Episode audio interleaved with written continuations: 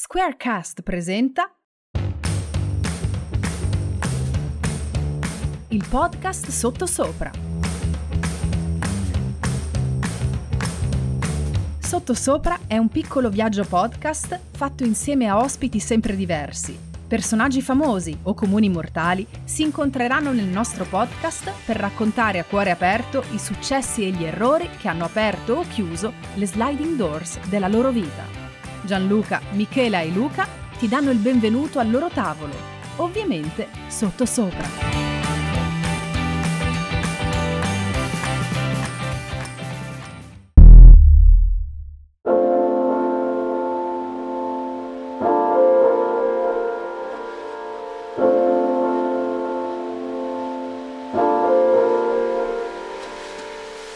Oh là là, come diceva il buon Mike.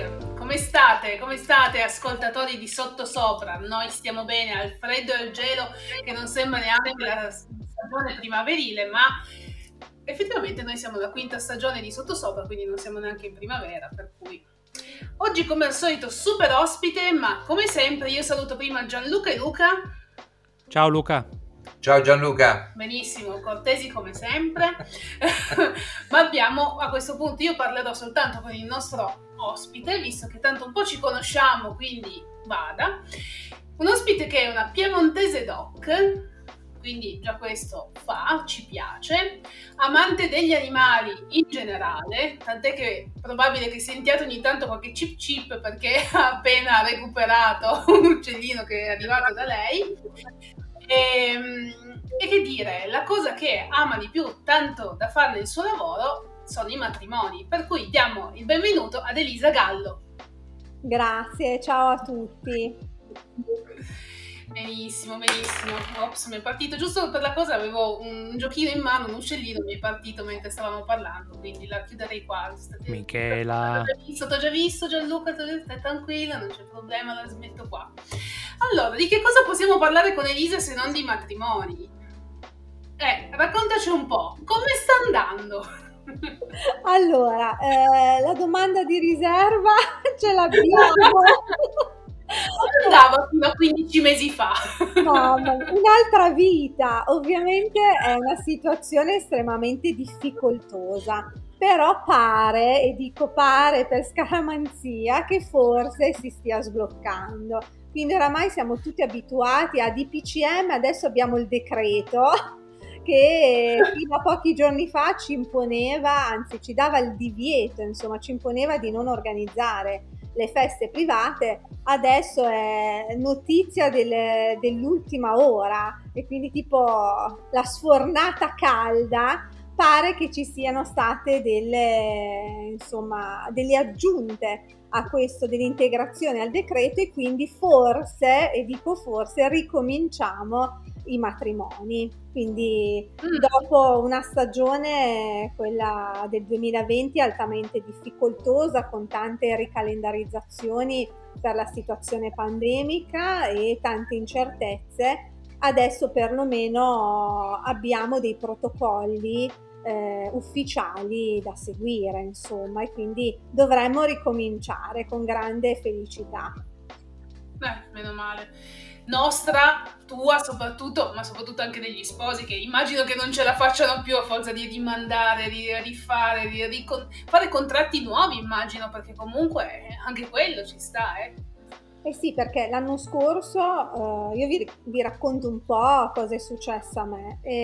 Io sono 17 anni che organizzo matrimoni e sinceramente lungi da me, da solo lontanamente immaginarmi una situazione di questo tipo, e a febbraio con la chiusura delle scuole è stato un po' lo spartiacque, cioè quella campana che mi ha fatto pensare a degli scenari sicuramente diversi da quelli che avevamo tutti ipotizzato, e quindi sono andata a contattare tutti i fornitori per tutelare i ragazzi, in modo e maniera che ho messo di fronte sul piatto i diversi scenari che avrebbero potuto manifestarsi da lì a breve, e siamo riusciti insomma a tutelare i ragazzi senza avere ovviamente dei sovrapprezzi rispetto al loro matrimonio, e quindi hanno potuto in assoluta libertà e tranquillità ricalendarizzare, quindi spostare la data.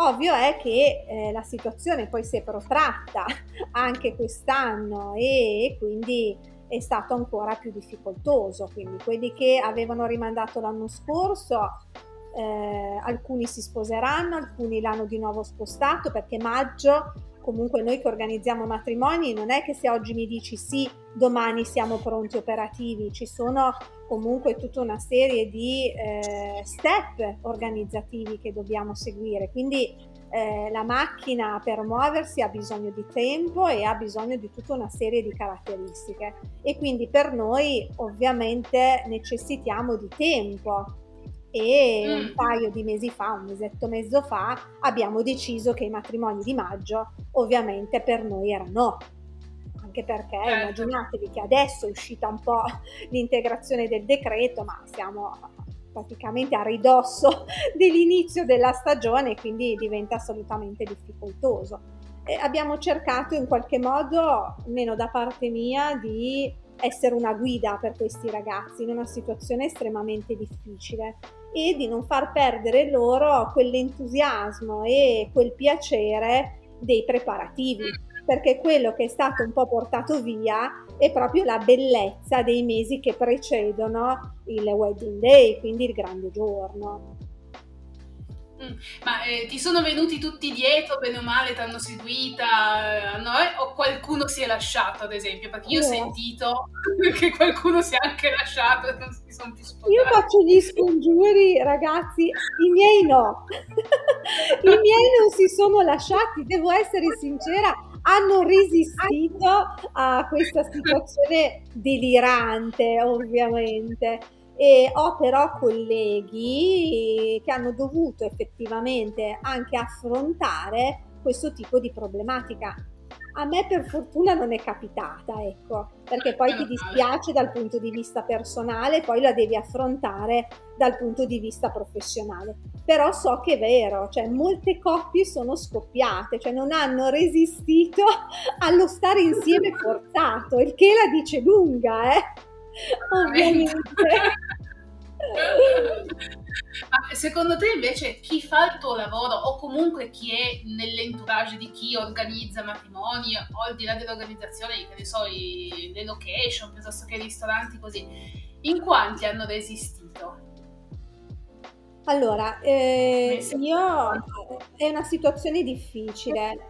Io ho lavorato per diversi anni per una grande catena di resort 5 stelle lusso, quindi sono in contatto con i direttori, i resident manager delle strutture, e le strutture più grandi, quelle proprio luxury, la maggior parte non ha aperto, quindi siamo a un anno e mezzo, perché poi sono strutture stagionali, di inattività, e a grande malincuore, io soprattutto con un grandissimo direttore che porto nel cuore, toscano, mi dice: Lisa, non c'è niente da fare, i conti non tornano, noi non possiamo aprire perché aprire comporterebbe tutta una serie di investimenti che non riusciamo ovviamente a coprire. Quindi ahimè sono stati colpiti sia i grandi, soprattutto quelle strutture ricettive internazionali, perché non dimentichiamo che il comparto wedding in realtà è strettamente collegato anche al turismo, soprattutto se si parla di destination wedding, quindi di matrimoni di stranieri. Quindi molti effettivamente non hanno ancora aperto, alcuni non ce l'hanno fatta. A me è capitato che una struttura bellissima qua delle mie zone, anche questo è un resort, che l'anno scorso mi chiama dicendo che ci avrebbero restituito la caparra, e io ho detto: ma no, tenetela, intanto noi rimandiamo e basta. E loro mi hanno detto: no, non riapriamo, e non hanno riaperto. Che botte. Sì. Parliamo poi di grossi posti, ecco, ma le nostre care amiche che si inventano un po' wedding planner, un po' no, secondo te che fine hanno fatto? Parli delle fiocchettare, perché diciamo il loro nome, le fiocchettare. Sì, così bene fiocchettare che guarda. Sì, le fiocchettare, i fiocchettari, cioè cari amici ascoltatori, chi sono queste fantomatiche figure? Sono quelle pseudo figure professionali che interpretano il matrimonio solo come fiocchetto e confetto.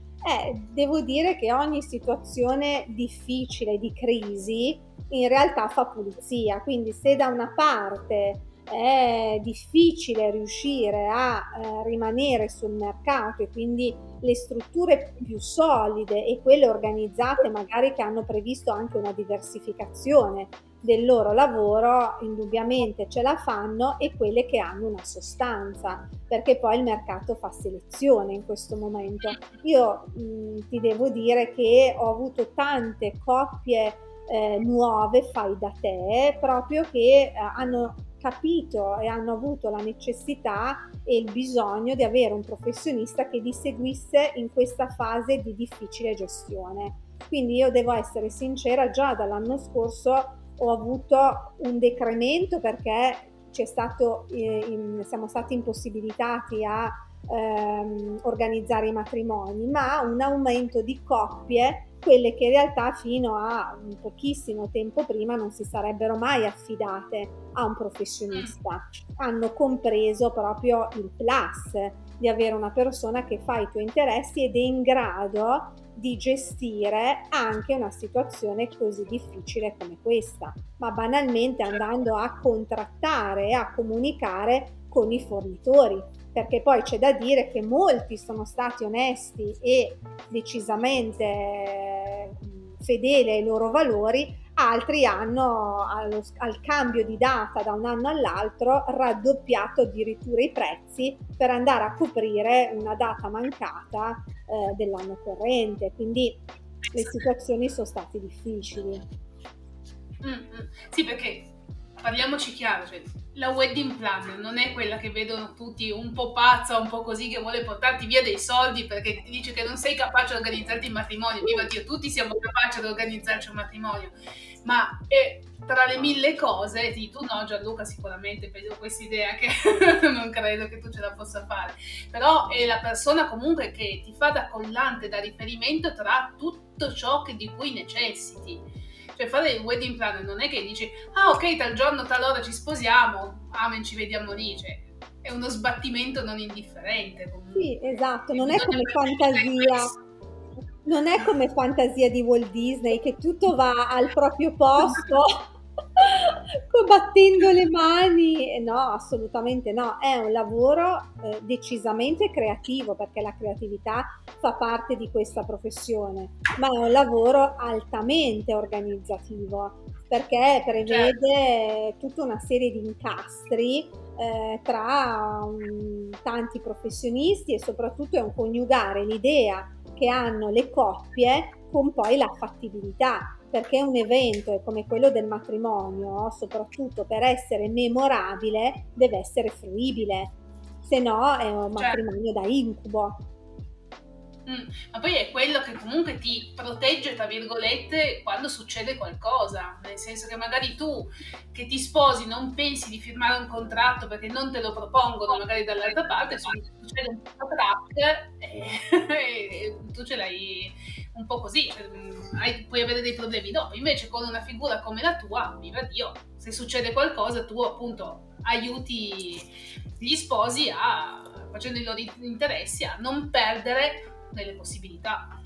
Infatti il discorso è stato soprattutto delle coppie fai da te che sono arrivate disperate, non avevano in mano il contratto, oppure avevano dei contratti che potevamo tranquillamente dar fuoco alla stufa, per dire, fare combustione, non avevano alcuna valenza, e per di più pretendevano pure fornitori un aumento di prezzo al cambio di data. Io ho dovuto fare gli interessi di questi ragazzi, soprattutto mi ricordo con 2 strutture, e a un certo punto ho detto guarda, se proprio vogliamo dirla tutta, il tuo contratto non ha alcuna valenza, quindi o ci mettiamo d'accordo e tu non aumenti il prezzo ai ragazzi, o altrimenti mi restituisci anche quella che tu chiami caparra perché non è confermatoria, e c'è una bella differenza a riguardo, e quindi poi siamo riusciti a portare a casa il risultato. Quindi sì, è una questione di tutela, io lo dico sempre, cioè non siamo un costo aggiuntivo ma un valore aggiunto, e soprattutto facciamo gli interessi dei nostri clienti. Chiaro, no. A volte è proprio difficile far passare questo concetto ai più. Gianluca, hai una domanda? No. No, vorrei fare una domanda seria, Elisa. Sì. Cioè, parliamo di cose serie. Ma quanto ti è simpatico Enzo Miccio? No, scherzo, dai. Enzo Miccio è il nostro grande portavoce, quindi è... Io lo dico sempre, l'Enzo Miccio nazionale, il rappresentante. Io sono un po' l'anti-Miccio, perché lui è comunque vende la sua creatività e il suo essere fashion. Io sono più pragmatica e concreta, ecco. Però è un grande professionista. Invito tutti quanti a vedere lo scherzo che le Iene, sì, se non erano le Iene, hanno fatto Enzo Miccio, perché è una cosa devastante. Pensavo morisse. L'ho visto. Lui è simpaticissimo, poi ha questo carattere estremamente solare. Io ho visto lo scherzo e mi è dispiaciuto un sacco, perché poi è una persona squisita, e io pensavo che si sentisse male, ovviamente. Sì. C'è stato un momento in macchina che ho detto, qui arriva lo scioppone. Numero uno, poverino. Ma è la domanda seria, Gian, oppure proprio... Sì, tanto poi nel fuori onda ci diciamo la verità. Comunque, a parte questo... Volevo sapere una cosa: qual è stata veramente la domanda più assurda che ti hanno fatto per un matrimonio? La richiesta, la domanda, la situazione più assurda. Allora, me lo ricorderò sempre e lo racconto anche ai miei corsi, perché poi tengo dei corsi di luxury event e di wedding planning. Ero all'inizio, io ripeto, sono 17 anni che organizzo matrimoni, quindi ero una sbarbatella, era proprio forse il secondo anno di attività, proprio all'inizio. Mi viene passato un cliente da una location con cui collaboravo, perché la signora responsabile della location era disperata, cioè non riusciva a gestire più questo cliente, quindi arrivò a me con delle richieste pazzesche e mi disse: ah, io voglio assolutamente un aeroplano, perché devo fare uno striscione alla mia futura sposa con una scritta. Io ho detto, porca miseria, cioè siamo mica il Grande Fratello, detto internos. E io ho detto, interessante, non sapevo dove sbattere la testa, e quindi con grandi abilità comunicative ho cercato di deviare il suo interesse e gli ho detto: ah, guarda, però ti propongo l'elicottero che lancia i petali, quindi quando uscirete dal comune, perché eravamo al quarto matrimonio, quindi era un civile ovviamente, e questi petali sofficiosi cadranno su di voi, bellissimo, meraviglioso. E lui entusiasta, che bella idea, fantastico, sì, lo voglio. E io per un attimo ho detto, l'ho scampata, si è dimenticato dell'aeroplano. No, voglio anche questo. Ma soprattutto l'aeroplano rimase nella sua memoria. Io cercai un'azienda che mi affittasse sto aeroplano, e erano tutte occupate, perché poi arrivò da me qualche settimana prima del suo matrimonio ed era anche disposto, non era una questione economica, proprio non c'erano sul mercato ditte disponibili, lui era disposto a pagare. Quindi ho detto, non posso giocarmela così male, sono all'inizio, questo è un noto imprenditore di zona, mi fa da cassa di risonanza pazzesca, io devo assolutamente soddisfarlo. Il mio studio, che è a Novi Ligure, è vicino all'aviazione, c'è un piccolo campo dove ci sono gli aeroplani e i paracadutisti. Io ho detto, vado, cioè, tanto ero all'inizio, quindi avevo anche la faccia tosta, dindlor, a citofonare. Questo mi vede, mi dice sì, ho detto, guarda, io avrei bisogno di affittare, di noleggiare un aeroplano per metterci sotto una scritta per un matrimonio.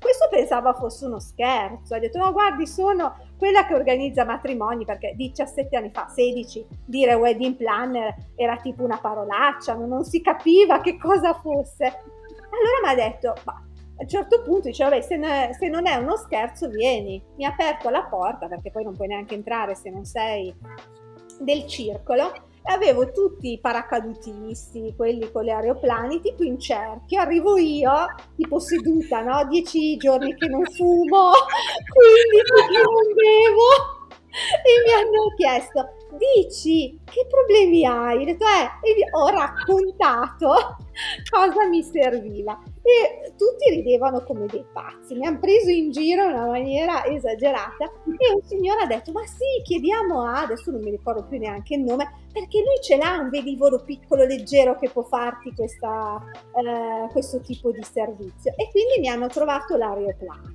Dopo avevamo il problema di attaccarci la scritta, quindi coinvolgo il mio tipografo, anche lui carinissimo, che è venuto a fare tipo i rilevamenti, no?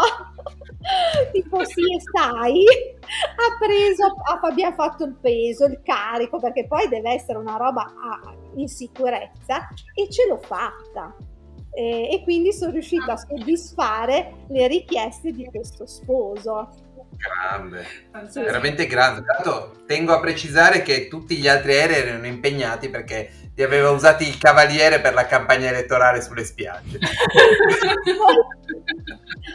sta anche come tempistica. Esatto. Pazzesco. Ma invece... meraviglioso, continuo a vedermi questa cosa che va avanti e indietro, vabbè, non importa, ho scritto bevete estate per dire, per sponsorizzare anche la cosa. Ma invece il guaio più grosso a cui sei riuscita a riparare, che ti è successo, che dici, oddio, non la pioggia, perché tanto quella capita sempre, gira di gira c'è un tornado che passa quando non deve passare. Ce ne sono stati diversi. Allora, uno è conseguente alla pioggia, mi chiama il fuochista, quindi quello, l'addetto professionista ai fuochi, che smadonnava nel vero senso della parola. Io stavo facendo accomodare gli ospiti per l'aperitivo, questo mi chiama dicendo sono impantanato nel campo, perché ovviamente i fuochi poi bisogna lanciarli in sicurezza in un campo, e non riesco ad andare avanti e indietro, quindi ho bisogno di 4 baldi giovani che mi aiutino a trasportare i fuochi d'artificio a destinazione. Io dissi, è interessante, e intanto facevo accomodare gli ospiti. Ho detto, ti raggiungo, perché poi era un campo limitrofo alla villa. Quindi vado, arrivo all'inizio, io figuratevi col tacco, il vestitino tutto con i fiorellini. Questo mi raggiunge impantanato con delle galosce e mi dice, perché tu pensi di venire là vestita così? Quindi mi passa le galosce tutto infangate. Ho detto, ma è interessante questa situazione, sei anche distante da dove devi posizionare i fuochi. E quindi ho chiamato 4 amici, perché ero in zona da me, e ho detto, muovetevi che ho bisogno di un aiuto, in cambio vi offro da bere e un piatto caldo. E se non fossi stata in zona avrei staccato dei camerieri e non avrei avuto alternativa. Questa è stata decisamente una situazione difficile. Un'altra situazione difficile da gestire è quando arrivò la torta. Questo è stato il primo mio matrimonio, no, il secondo, quindi il primo anno, secondo matrimonio. Mi arrivò la torta dal pasticcere che avevano scelto gli sposi con il nome sbagliato di lei. Gravissimo. E solo che il fattorino la portò, eravamo in agriturismo, a me non avvisò nessuno che era arrivata la torta, quindi a un certo punto io dico, ma è arrivata sta torta, erano più o meno le 8:15 di sera, poi l'avremmo tagliata verso le 10:30, le 11. E mi dicono, oh sì, è arrivata. Ho detto, potrei darci un occhio, perché di solito, perdonatemi, le torte vanno verificate, no? Quando arrivano, in modo e maniera che se c'è qualcosa... tipo prendo il pacco con riserva, no? E c'era il nome sbagliato, solo che poi a quell'ora lì non ha più risposto nessuno, non era il mio pasticcere di fiducia e quindi non avevo il cellulare a disposizione, quindi abbiamo dovuto con lo chef, col cuoco insomma dell'agriturismo, riuscire a camuffare il tutto e poi abbiamo tolto le scritte, intanto erano in cioccolato.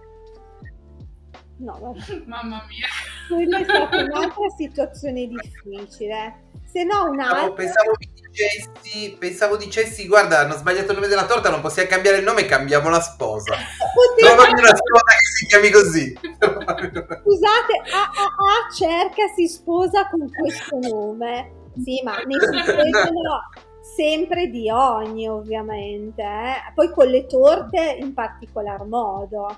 Sì, sì, ne succedono sempre. Mi ricordo che ci avevi raccontato, se non mi sbaglio, del tuo sposo che aveva fatto quella sorta di picnic. Lo in Sicilia. Che meraviglia. Allora, devo stare molto vaga perché è un personaggio molto conosciuto, quindi non posso dirvi nulla, che arrivò in questo resort, golf resort magnifico, e un creativo, e ha voluto fare il suo matrimonio tipo picnic, però non un picnic tradizionale, uno chic-nic, quindi cuscinoni, tappetoni, tutti nel campo da golf. Peccato che il campo da golf non potessimo zapparlo col tacco 12, e quindi io e questo sposo, era un'unione civile, quindi due omosessuali. Abbiamo avuto diversi diverbi a riguardo, però poi ce l'abbiamo fatta. Che meraviglia. E vabbè, ma il bello anche di fare questo lavoro è che vedi una moltitudine di gente, con una moltitudine di richieste, penso quasi il 60% assurde, e devi riuscire a mettere tutti d'accordo, sì, e fare un po' più foglio. Infatti, perché poi dici, ma il picnic, anche se chic, ok, ma i tuoi ospiti quanti anni hanno? Giusto per una domanda, perché ci sono tutte nonna Maria, zia Pinuccia, diventa un problema. In quel caso lì eravamo a posto, però poi ci sono richieste che non sono per niente in linea con poi gli ospiti che ovviamente parteciperanno alla festa, quindi dobbiamo anche avere un'attenzione particolare, cioè siamo responsabili, cioè gli sposi in primis hanno la responsabilità dei loro ospiti, ovviamente sì. Già. Senti Elisa, ma secondo te qual è il posto più bello dove sposarsi in Italia? Non intendo il posto come chiesa o cose del genere, intendo proprio, che ne so, tu mi dici la costiera amalfitana piuttosto che le Langhe, piuttosto che ne so, la raffineria di Marghera, queste cose qua. È bellissimo. Nella propria fantasia, almeno non spendi soldi. E dipende a che target ti rivolgi, in realtà dipende a che tipo di coppia tu ti stai rivolgendo, perché io ho fatto matrimoni in tutta Italia, quindi io sono amante del mare, e ti direi per me il matrimonio in spiaggia. Io ho fatto dei matrimoni in spiaggia meravigliosi, a partire soprattutto un grande ricordo in Puglia, in una spiaggia meravigliosa sul Gargano, con degli allestimenti proprio da rivista patinata, ma di contro ho organizzato anche matrimoni in alta montagna sopra i 2500 metri, quindi in realtà agli antipodi se stiamo a vedere, ma erano due coppie diametralmente opposte, quindi io ti direi che esiste il posto giusto per quel tipo di coppia, motivo per cui è vero che noi dobbiamo andare a interpretare esattamente i loro desideri per riuscire a scegliere tutta quella serie di fornitori che effettivamente rispecchino la loro idea di festa, perché poi il matrimonio è una festa, quindi potrei dirti qualsiasi. Certo. Qua arriva la domanda sotto sopra invece.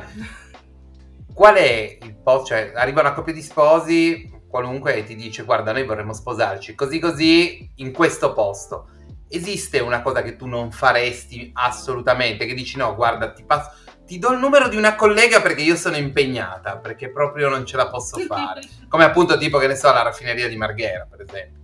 Allora, per me la condizio sine qua non è che il matrimonio possa essere fruibile, cioè che l'organizzazione sia fattibile, quindi sia agile e giusto per tutti. Quindi va bene qualsiasi richiesta purché sia pragmatica e concreta. Ad esempio, ma ti faccio un esempio molto più semplice, io metterti il cespuglio di fiori in mezzo al tavolo, cioè quelle composizioni estremamente vaporose che occupano i 2/3 del tavolo, per me no. Quindi andiamo a cose molto più basic, cioè se mi viene a dire voglio il cespuglio, perché per me è un cespuglio completamente disarmonico e la gente fa cucù per parlarsi e non hai lo spazio per la mise en place, per me è già sufficiente per dirti di no, senza andare a cercare posti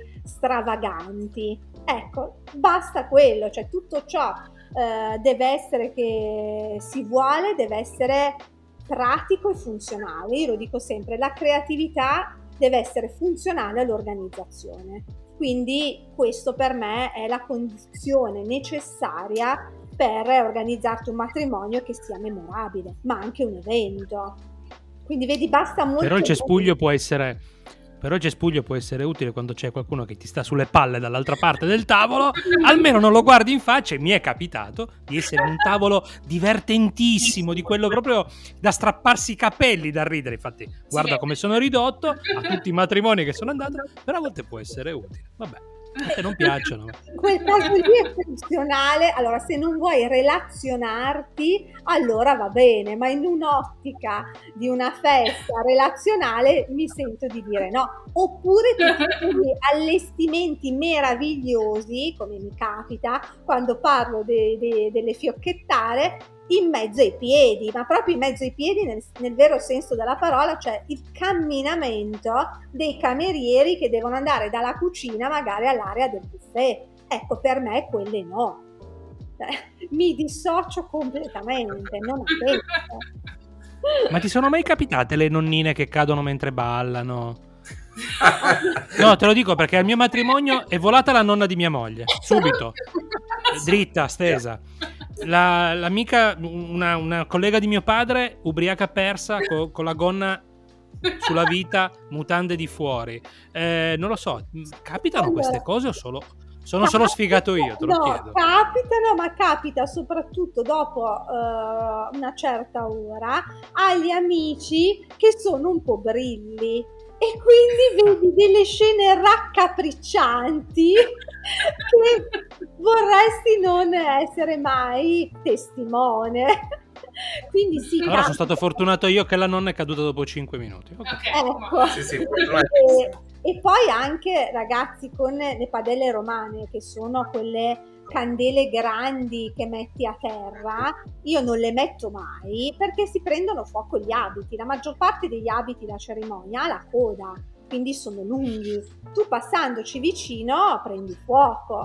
Quindi per me, ecco, la padella romana è un altro di quei tipi di allestimenti a cui io dico no.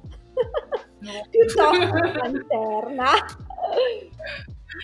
Ci sta. Comunque Gianluca, per gli amici brilli, alla sera l'allestimento a cespuglio va bene nel caso in cui il bagno sia occupato. Esatto, così la pianta rimane ben idratata, ovviamente. Esatto. No, ma ragazzi, voi ridete, ma guardate che le piante sono state innaffiate in diversi matrimoni, proprio senza pudore, e io passando dico ma è il caso, e fanno ma è cosa? E così becca la venue manager, vi fa pure la multa. Ecco. Sì, ma è così. Io a un matrimonio mi ricordo che hanno perso un amico della sposa, l'hanno trovato il giorno dopo, ma è arrivata la polizia. Questo qua si era infiltrato dietro al bar che aveva allestito il catering del castello per rubare una bottiglia di amaro, però era troppo ubriaco e caduto, ed è caduto dietro tipo una specie di fosso dove c'era lo scarico della lavastoviglie e cose del genere, e l'hanno trovato il giorno dopo, ma cioè, hanno dovuto chiamare la polizia, cioè. Comunque Luca, ho capito che io e te a matrimoni stiamo messi bene, eh? No, ma succede, noi ne abbiamo trovati diversi sotto alle siepi, che si sono messi a riposare in condizioni che non vi so a descrivere, perché lasciamo perdere. E quando organizzo matrimoni di stranieri devo stare attenta a non perdermi in mezzo ai vigneti, perché li vedi ciondolare che vagheggiano perché loro bevono. E infatti gli stranieri io li schedo tutti, perché poi dobbiamo riportarli a casa, cioè abbiamo tutto il transfer, che questi non sanno dove sono, cioè tirano fuori, soprattutto da me che sono in campagna, perché le colline nostre sono le colline del Gavi, non ci sono strutture ricettive come siete abituati voi nelle grandi città, sono prevalentemente piccoli affittacamere, bed and breakfast, perché poi lo straniero vuole la vera italianità, e quindi ti arrivano ciucchi con una chiave poco probabile che potrebbe aprire la casa di chiunque, perché non c'è scritto hotel, e quindi gli dico "What's your name?" Quindi cerco di comprendere, biasciccando dico "Give me your passport", dammi un po' i tuoi documenti, che cerco di capire dove sei alloggiato, perché ho ovviamente tutti gli ospiti schedati, se no davvero ragazzi è un problema, ciondolano e li perdi in mezzo ai vigneti. 2 anni fa ne cercavamo uno e poi in lontananza vedi un puntino che si muove e mancava l'appello. No, veramente fantastico. Ma in quel caso, no, in quel caso, cioè nel caso in cui le persone bevano, ci sono matrimoni. Nel caso le persone hanno la verità così, le persone bevono, ok. Sì, mi ricordo in qualche matrimonio anche io bevo sì, leggermente, anche il mio, hai ragione. Ma in spiaggia può essere pericoloso, però. Sì, infatti io avevo paura, adesso seriamente parlando, quando organizzavo i matrimoni nel resort della Puglia e il dopocena lo facevamo giù in spiaggia, io avevo sempre i bagnini al mio seguito, perché poi la gente si lanciava, anche se tu dicevi "mi raccomando", loro andavano ovviamente a farsi il bagno, e io non li ho mai abbandonati perché avevo il terrore di vedermi gente galleggiare il mattino dopo scesa giù in spiaggia. È pericoloso, indubbiamente sì, ma anche non in spiaggia, mi sento di dire ovunque. Noi ad esempio a Gavi sono le nostre colline, c'è una tradizione per il wedding che impone, perché i gaviesi, lo dico sempre, sono professionisti del vino, appunto sono cresciuti in mezzo ai vigneti, impone che tu inizi a bere già durante i preparativi a casa. Quindi ci sono gli amici di lui, amici di lei che vanno a casa nelle rispettive abitazioni e iniziano già durante i preparativi a bere. E non è finita. Fuori dalla chiesa o fuori dal comune, quindi dopo il rito e durante il rito, c'è il banchetto del bere. E da noi si dice, ve lo dico in italiano, non in dialetto, l'acqua fa la ruggine, e quindi si beve tassativamente vino. Dopodiché, finito la cerimonia religiosa o civile, c'è la tradizione di andare nei bar di Gavi. Quindi c'è questa carovana che si sposta nei 2-3 bar famosi della piazza di Gavi a continuare a bere. Quindi noi che dobbiamo organizzare il matrimonio dei gaviesi sappiamo che poi ti arrivano in struttura dopo questo pellegrinaggio, arrivano in struttura, continuano a bere durante l'aperitivo, e i primi segni di cedimento, perché sono dei grandi professionisti, li abbiamo verso le 2:15 del mattino. Fino a quel momento reggono, poi scene da film che non vi sto a raccontare. Spettacolare. Va bene, ti faccio ancora una domanda prima della nostra ultima solita che facciamo a tutti i nostri ospiti. Dai un consiglio agli sposi di adesso, qualcosa che ti senti proprio di dire di fare o di non fare, ecco, non è obbligatorio. Non allora, sposatevi. Siete sicuri? Ah no, non posso dirlo questo. Scherzi a parte, allora il consiglio che do ai ragazzi che si vogliono sposare adesso, ed è lo stesso consiglio che do ai miei, è quello di non farsi rovinare i momenti più belli, che sono quelli che precedono il matrimonio, cioè questi momenti veramente dell'organizzazione, perché la pandemia ci ha reso tanta incertezza e quindi tanta difficoltà organizzativa. Quindi il mio consiglio è di godersi, di non farsi rubare questi momenti che sono decisamente importanti e non ritornano più. E un altro consiglio che mi sento di dare è di godersi il giorno del matrimonio, perché, come dico sempre, si è in una bolla spazio-temporale che vola, e quindi poi non ti rendi conto, vieni tirato da una parte, vieni tirato dall'altra, e quindi di godersi i preparativi e il giorno stesso del matrimonio, perché davvero è un momento unico che poi non ritorna più. E anche se dovesse succedere l'imprevisto, di non dargli quel peso non necessario. Ecco, quindi anche l'imprevisto di in qualche modo riuscire a gestirlo con leggerezza, proprio perché il matrimonio è uno di quei momenti che poi dici che ti devi ricordare. Questo, insomma, sono un po' i consigli che mi sento di dare. Fantastico. Ricordaci ancora, prima dell'ultima fatidica domanda, il tuo sito, così almeno ti cercano. Dove ti possono trovare?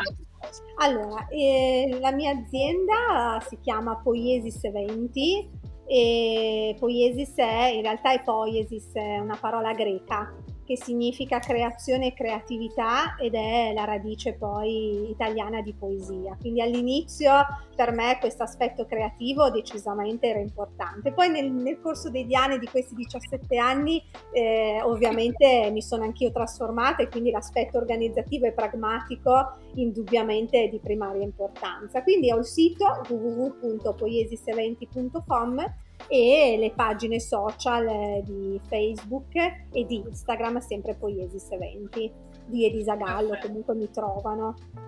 Certo, io ho avuto il piacere di passare 3 settimane con Elisa, è una persona, non è vero, cosa sto dicendo, una fandonia, 5 settimane, due corsi con te, è una persona fenomenale. Quindi se volete una wedding planner, no, davvero col cuore ve lo dico, andate da lei. E ti faccio l'ultima domanda nostra. Dai un voto da 1 a 10 al tuo progetto di vita e al tuo progetto lavorativo. Allora, io sono una persona estremamente felice di quello che ha costruito e di quello che ha fatto.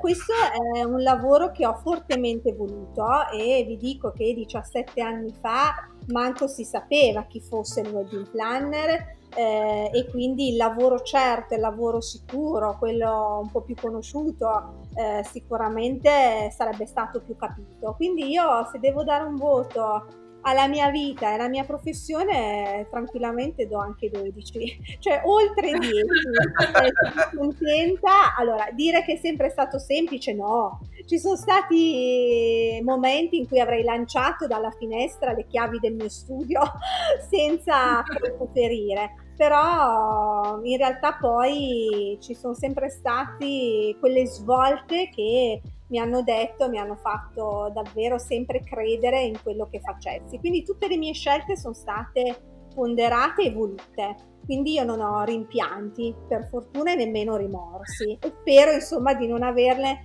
in futuro. Quindi sono decisamente soddisfatta. Poi sono un ottimista, quindi probabilmente anche questo aspetto incide, però sono felice. Potrebbe andare meglio sempre, può andare meglio, ma mi sento di dire che al peggio non c'è mai fine, quindi sono fortunata. Certo che sì, meraviglioso, proprio, sei veramente una bella persona. Sono stata fortunata ad incrociarti lungo la mia strada, adesso lo conoscete tutti, quindi ritenetevi fortunati anche voi. Super, fantastico. Gianluca, hai l'onere e l'onore di questa chiusura. Sì, io ringrazio Elisa, grazie di averci portato nel tuo mondo, perché comunque se ne parla sempre di più di wedding planner, e ti ringraziamo di essere stata con noi. Grazie a voi, grazie davvero dell'invito. E soprattutto ti ringrazio perché nel mio immaginario, durante questa puntata, mi hai fatto immaginare me e Luca ubriachi che ci buttiamo in acqua a fare i delfini, e sarebbe l'apoteosi di un matrimonio, vero Luca? La gara di chi viene prima alla congestione. Comunque, a parte gli scherzi, grazie veramente Elisa, perché con questo podcast speriamo anche di aiutare un po' chi si avvicina a un matrimonio e vuole organizzare qualcosa di veramente unico e indimenticabile. Io ringrazio Michela come sempre. Ciao Michi, sei stata straordinaria. Come sempre. Ciao Luca. Ciao. E ci sentiamo al prossimo episodio e vi diamo appuntamento su sottosopra.club, sui social, ovunque ci sia Sottosopra, noi siamo lì. Ciao a tutti.